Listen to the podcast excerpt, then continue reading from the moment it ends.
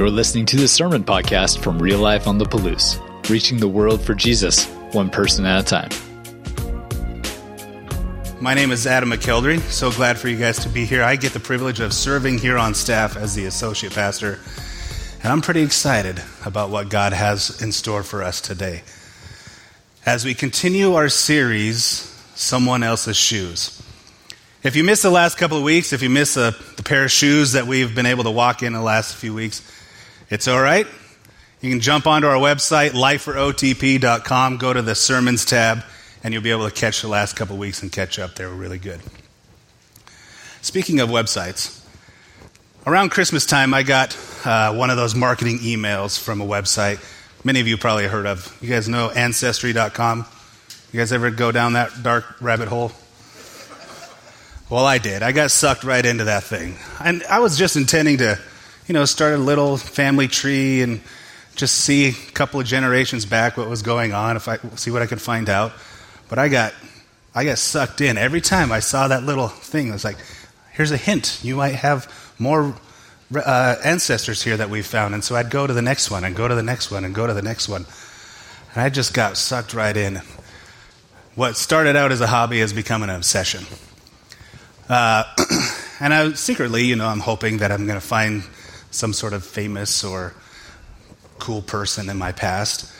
But I know a lot of us that have gone down this, well, not a lot of us, some of us have found some, some deep family secrets along the way, things that have changed our perspective on our, on our family. And I am no, no stranger to that. You see, for me, I have long held fervently that the McKeldry surname was Scottish. I was wrong. The McKeldrys do not hail from the highlands of Scotland. Nay.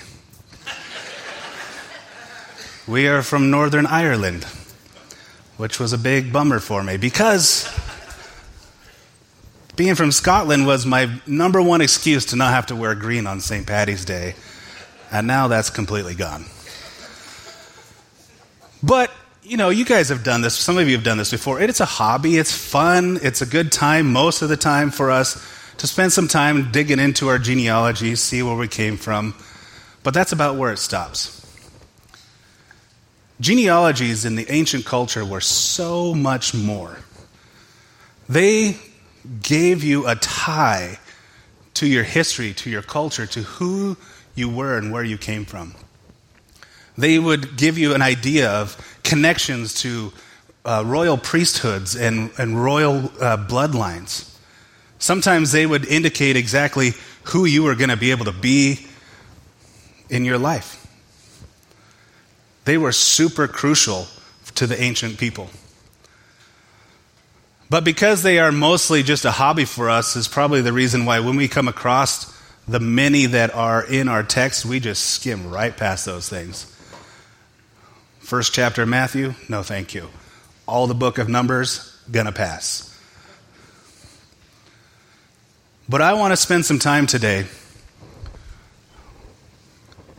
talking about somebody that falls, that comes into one, uh, that shows up in one of these genealogies, one of the most important genealogies that we will see throughout the entire text.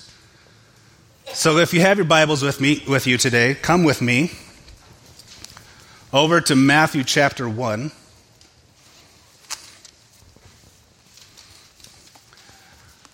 We're going to start in verse 1. And in this genealogy, we are going to see the pair of shoes that we will be walking in later today for the rest of the day. So, this is what God's word says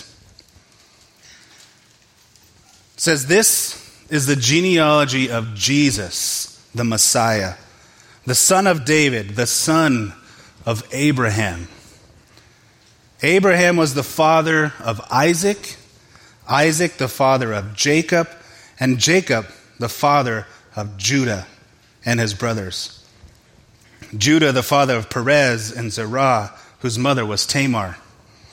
Perez the father of Hezron, Hezron the father of Ram, Ram the father of Amminadab. Amminadab, the father of Nahshon, Nahshon, the father of Salmon, Salmon, the father of Boaz, whose mother was Rahab. Boaz, the father of Obed, whose mother was Ruth, and Obed, the father of Jesse, and Jesse, the father of King David. There's a ton of stuff packed into these first six verses of Jesus' genealogy. And Matthew is making some very key connections in here. First of which is Jesus' connection to Abraham. Abraham is the one that, that God promises hundreds, thousands of years before Jesus' time that his line is going to be a blessing to all nations. And so that promise is a part of Jesus. And he also connects Jesus' line to royal blood. And not just any royal blood, but the royal blood in Israel King David. King David, who God had promised, I will raise up someone in your line that will sit on the throne and establish a kingdom that will reign for all time. And that is where Jesus comes from. That is, these six verses show us who Jesus is going to be by who he's connected to in his past. But there's something really strange about this lineage.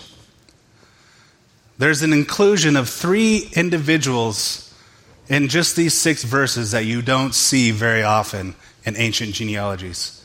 And those are three different women. And it's really strange, not just because they're women, but because of what their story is where they came from, what they've been through.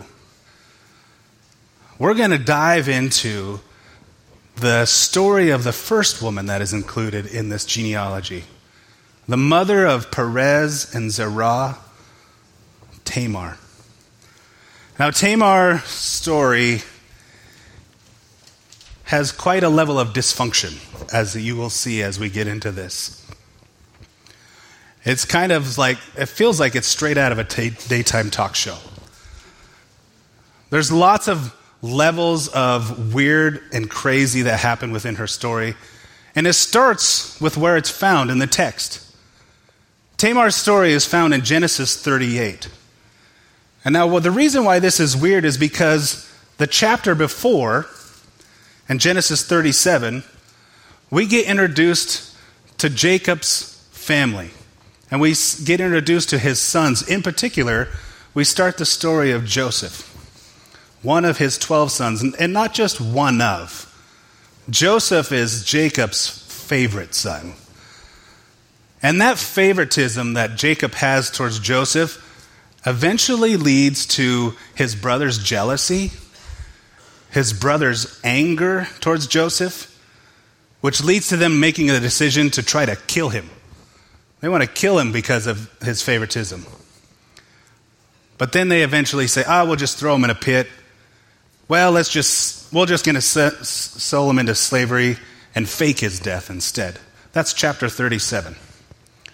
On the other side of Tamar's story, Joseph's story continues, where he's in slavery in Egypt in the household of a man named Potiphar. And then we have the rest of Joseph's story for the, rec- the rest of the book of Genesis. But right there, at the very beginning of his story, we have this, this chapter that includes Tamar's story just feels really out of place. But I think by the end of today, you might see that it actually is perfectly placed. You see, chapter 38 starts out with, with Judah, one of the 12 brothers in the, the chapter before. Actually, not just one of. This guy was the ringleader for the debacle that happened with Joseph. So Joseph, uh, Judah decides to leave his family, which is weird, to leave your family. But he leaves his family and goes to the land of Canaan to live with a buddy down there. And while he's there, he finds a Canaanite woman, a nice lady. They decide to get married and have kids. And they have three sons a guy named Ur, Onan, and Shelah. And once his oldest, Ur, gets old enough, becomes of age to marry, he finds him a wife and enter in Tamar. So he finds Tamar and he marries her to his son Ur. And we don't know a lot about Tamar up to this point. This is the first time she's dropped into the text. The only thing we really know about her is that her name means palm tree. I don't know if that means she was a bean pole, like really tall. I'm not sure what that means, but she is maybe that's what, who she was. So she's married to Ur. Now, Ur was not a good guy. Verse 7 in chapter 38 tells us that Ur was a wicked man. He was so wicked that God struck him dead. And now Tamar is a widow. She has no husband, she has no kids, she has no choice. What does she do now? Well, Judah, the man who is over the whole family, steps in and says, All right, Onan, next brother in line, you're going to marry Tamar and do your brother in law duty and give her a son for your dead brother. And that's when we all stop and think, Excuse me, what? What is going on here? Judah is forcing his daughter in law Tamar to marry his other son? To have a kid, but for the dead brother. Like, what in the world is happening? For us, in our time, in our place, in our culture, this is completely foreign. We have no. We don't understand this. But if we step back and think about the time and place and culture that we are reading about, this makes total sense. You see, in ancient cultures, they had this thing called levirate marriage. And what happens here, it, it's not the same across the board for all the ancient cultures that, that observe this. There's little nuances between the different ones. But the principle really is the same. When a, when a boy, when a son, a man, is married and he dies before he's able to have children, to carry on his name, to inherit his property, his, of the, you know, his share of the family's property, the next step is to give that widow to the next brother in line. And it becomes that brother's responsibility to give a child to, to the widow that will not be his own. It will not be seen as his son. It's going to be the son of the dead brother. So that that son can carry on the name of the brother that had died. In some circumstances, in some cultures, like if that didn't work out, if the, the brother in law wasn't able to do it, if he was already married, or there were no brother in law, sometimes the father in law would be the one to step in and act as the levirate. And I know how misogynistic this all sounds. And on some levels, it certainly is. But we have to remember during this time in history, women really had no other right no other role in their life other than to bear children. It was their family's responsibility to take care of them. That was the only way that they had stability in their lives, is if they had a husband or children that would be able to provide for them and care for them and, and give them the home that they needed. And so while, you know, the heart of Levirate marriage was more focused on the dead husband, it actually provided a way for the widow to have some stability and to be cared for in her life. And so that's what's going on here. As we jump back into Tamar's story, Judah is just doing what he's supposed to do to make sure that his son's line is carried on and his daughter in law is cared for. And so Onan, The middle brother probably has some issues, as most middle siblings do, as I do. Maybe that's why he did what he did. He took her in as a spouse, as his wife, but he knew. He knew that the child that he had with Tamar was not going to be his own. And so instead of doing his duty, instead of fulfilling his role, he says, I'm not doing that. I am not giving her a child. But that did not keep him from taking her in his house and using her for his own pleasure and his own benefit. And God looked at that and said, That is wicked. and he strikes him dead too. And now Tamar is twice widowed, still childless, with only one option left the youngest son. But Judah does not offer Tamar the youngest son. Not initially. No, instead he starts decides to do something diabolical. He tells her, "Hey, Shelah is too young. He can't marry you yet. So, I want you to go to your dad's house and live as a widow and wait. Wait till he's old enough, and then I will give you to him as a wife. But even as he says that to her, he knows he never intends to do that. He never intends to follow through on his word. Because he sees Tamar as cursed, a pariah. She is the reason that her two sons are dead.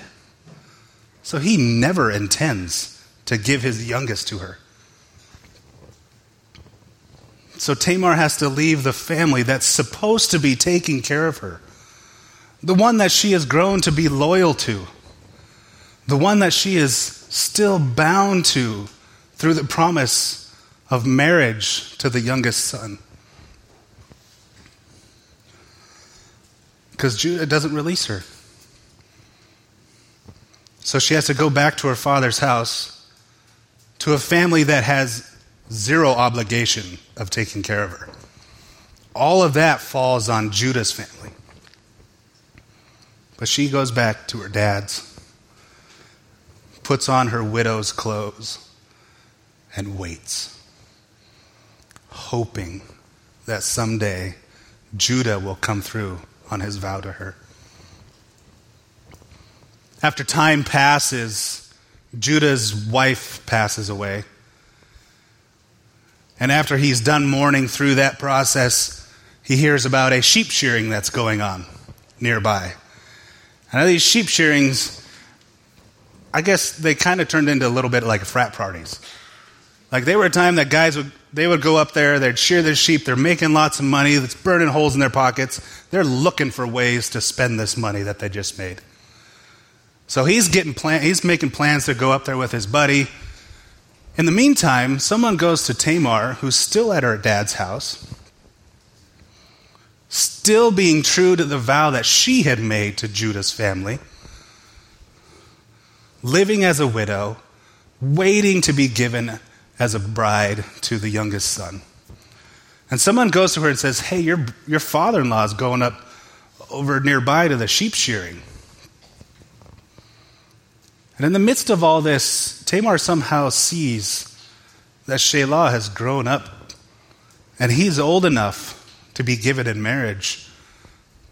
But here she still sits, a widow, unmarried, without kids, at her dad's house. even though she'd been true to the vow, true to her promise, true to her word, her role in what was going on, but Judah was not. So she decides to take things into her own hands.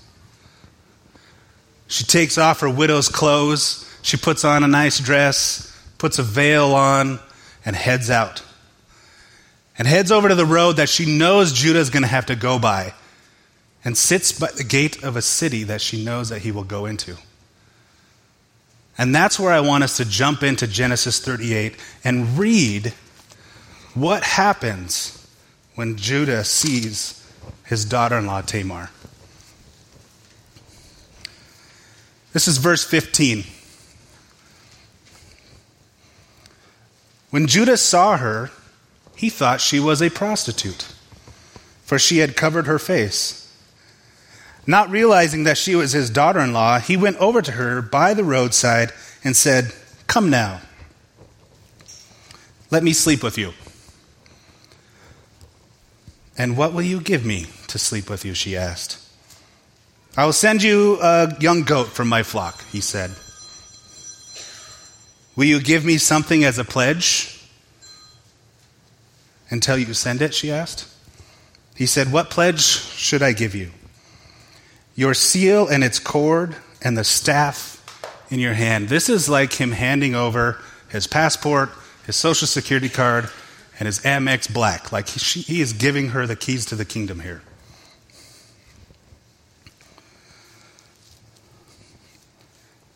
So he gave them to her and slept with her, and she became pregnant by him. After she left, she took off her veil and put on her widow's clothes again. Okay.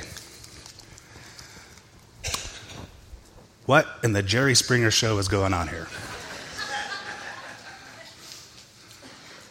Like, this is crazy. This is crazy. It's so crazy. It makes me, it makes me wonder, and it, it, it makes me question why on earth would God include this woman in Jesus' genealogy? Why would God tie Jesus to a woman who uses deception and prostitution to get her way. Why?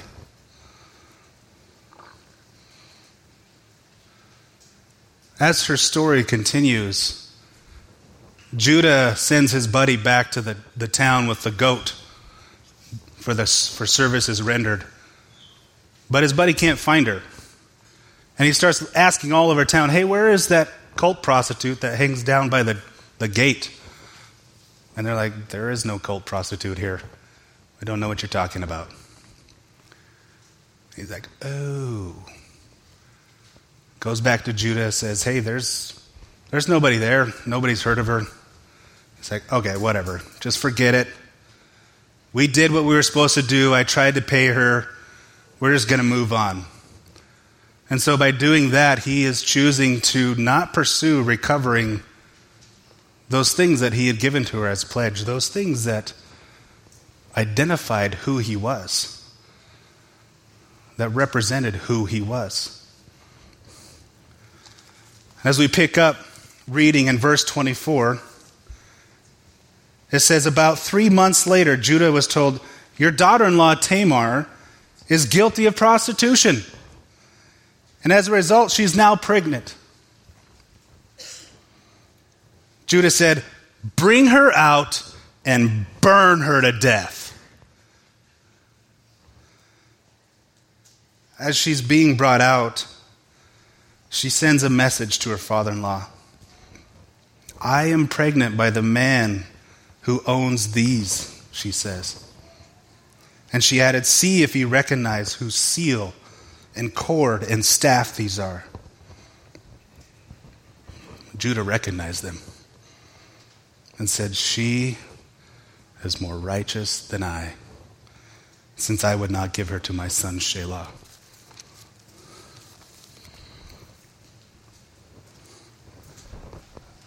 This is, I think, where we see why Tamar is included in Jesus' genealogy. Tamar had the proverbial smoking gun in her hands. She had the way to clear her name of those damning accusations that these people were making about her. She could have brought great shame upon Judah. The guy who decided to abandon his responsibility and take care of her. The guy that led her into brokenness in her life. The instigator of her injustice. All she had to do was walk out into the street and hold up the cord and the, and the staff and say, Look, Judah, you are the one. You are the father of these children. Take responsibility. I'm not guilty here. And justice would have been served. But that's not what she does. Instead, she quietly sends a message to him, putting her future once again into the hands of Judah. Look at these things. The one who owns these things is the father of the children that grow within me. See if you recognize them. And I wonder if at that moment Judah remembered standing before his dad with a bloody coat that belonged to Joseph and said the same exact thing. See if you remem- recognize who this belongs to.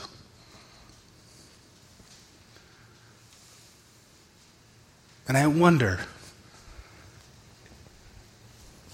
if Judah was able to, at that moment, realize this was God intervening in his life through his daughter in law, Tamar, giving him the opportunity to do what was right. And so when he decides to accept responsibility of what he had done, and name himself the father of the children. He sets himself on a path of redemption. And not just himself, but he also brings the beginning of redemption for Tamar and the brokenness that he had given, uh, brought her into in her life. But this is only possible because of what Tamar did because Tamar decided to create room for Judah to have the opportunity to make it right. It seems like she was more interested in his redemption than her justice. I believe that is a reflection of what God's heart is for us. We have all been through seasons of brokenness, brokenness in our lives. Whether that's because of decisions that we have made on our own, or because other people have brought us into that position, or maybe we've brought other people into that season of brokenness. Regardless of what brought us there, it's in those situations that I think God wants us to be like Tamar, and He wants us to make room. He wants us to make room and be more interested in God's redemption taking root in our lives and other people's lives than for us to get what we think we deserve. Which I know, trust me, I know, is way easier said than done.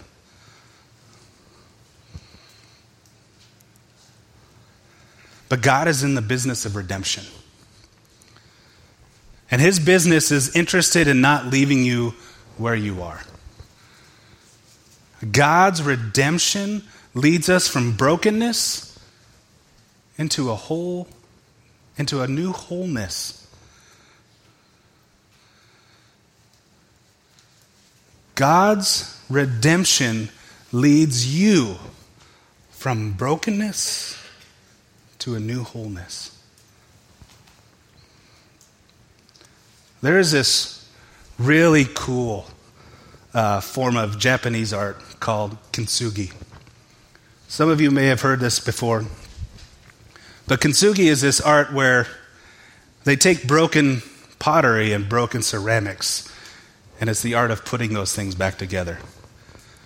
But it is far more than just grabbing a, a tube of super glue and piecing the thing back together so it looks like it's never been broke before. Kintsugi is a process that is very intentional, very specific. It is painstakingly long process of taking something that was broken and making it into something that is whole. What happens is the artist will take those broken pieces. He'll make sure that he has all the pieces first. Clean up all the edges, polish them up, map it out which piece goes to which piece. And then he'll take an adhesive that he has created and start to, to paint it onto the edges and slowly, one by one, put these pieces together. And then the next step is he will take this lacquer. And in this lacquer, which is clear on its own, he starts to put in real gold flakes and mixes it in there and gives it this gold hue. And then he starts to paint every crack in that piece of pottery, in that ceramic, with this gold lacquer. And by doing this, by using this precious metal of gold to paint the cracks, he accentuates the brokenness He does not try to hide it or blend it in, which is the point of this whole art form. Is to say, we accept the brokenness. We accept the imperfections that happened. The process creates something new, but still it's the same thing, but it's something so much more beautiful. And it's beautiful because of its brokenness, not in spite of it. And that's what God started that day with Tamar, putting her back together into something more beautiful than before, making her a part of a lineage that is going to bring about King David and eventually Jesus Christ Himself. Making her a part of God's grander story of redemption and restoration. And, even in the midst of all of our crazy decisions and actions, Joseph also gets to experience God's redemption. Joseph also gets to be put into that process of being transformed into a new wholeness. The next time we see him in the text, he's back with his family, making better decisions. It seems like he's learned from his mistakes. Tamar's story is only one of the many that we get to experience in the text, where we get to see God's redemption lead people from brokenness into a new wholeness. They're all part of the bigger story, the story that culminates with the story of Jesus. Tamar's direct descendant. And his work on the cross and his resurrection from the dead makes room for us, gives us an opportunity to walk in redemption. Gives us an opportunity to experience God's redemption, gives us an opportunity to walk the path of restoration, to become a whole, new creation.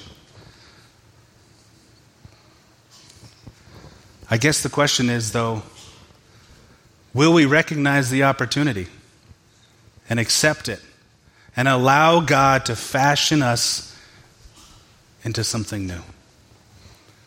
Or are we just going to sit in the brokenness that we're in?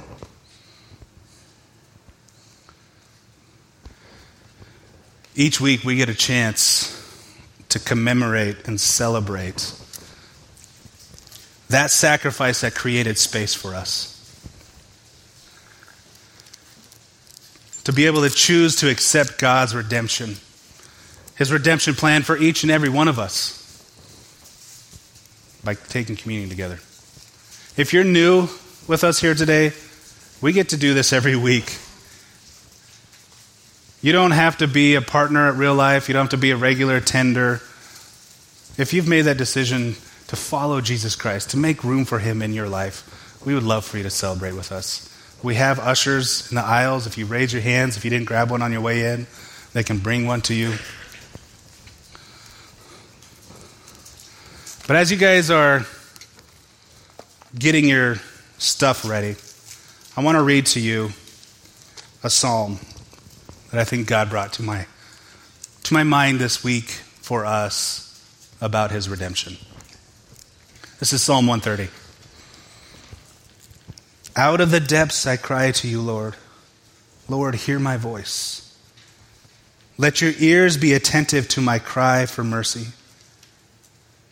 If you, Lord, kept a record of sins, Lord, who could stand?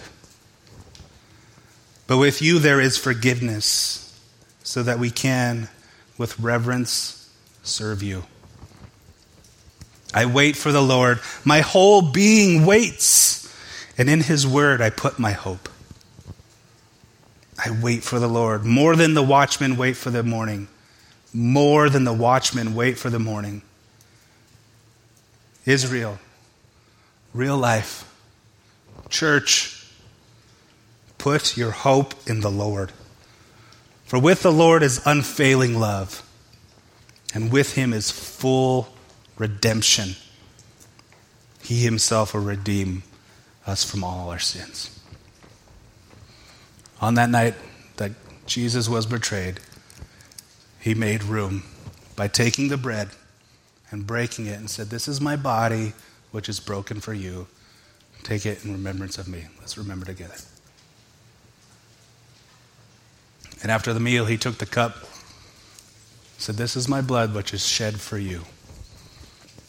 Do this often, as often as you do in remembrance of me. Let us remember the new covenant he has started with this. Lord God, we come before you and thank you so much, Lord, for making room for us to make a decision. For giving us opportunities, Lord, to respond to you. To get back on the path of redemption, Lord. Thank you that you do not leave us in our brokenness, that your desire is to make us into something new, something more beautiful than we were before. And not hide our brokenness, Lord, but put it on display because it is a testament of what you have done in our lives, of what you have brought us through. So, Lord, give us the boldness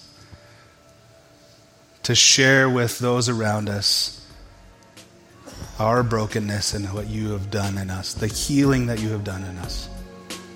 In Jesus' name we pray. Amen. Thanks for checking out this message from Real Life. You can find out more about us by visiting liferotp.com and connecting with us on Facebook and Instagram. Until next time, have a great week.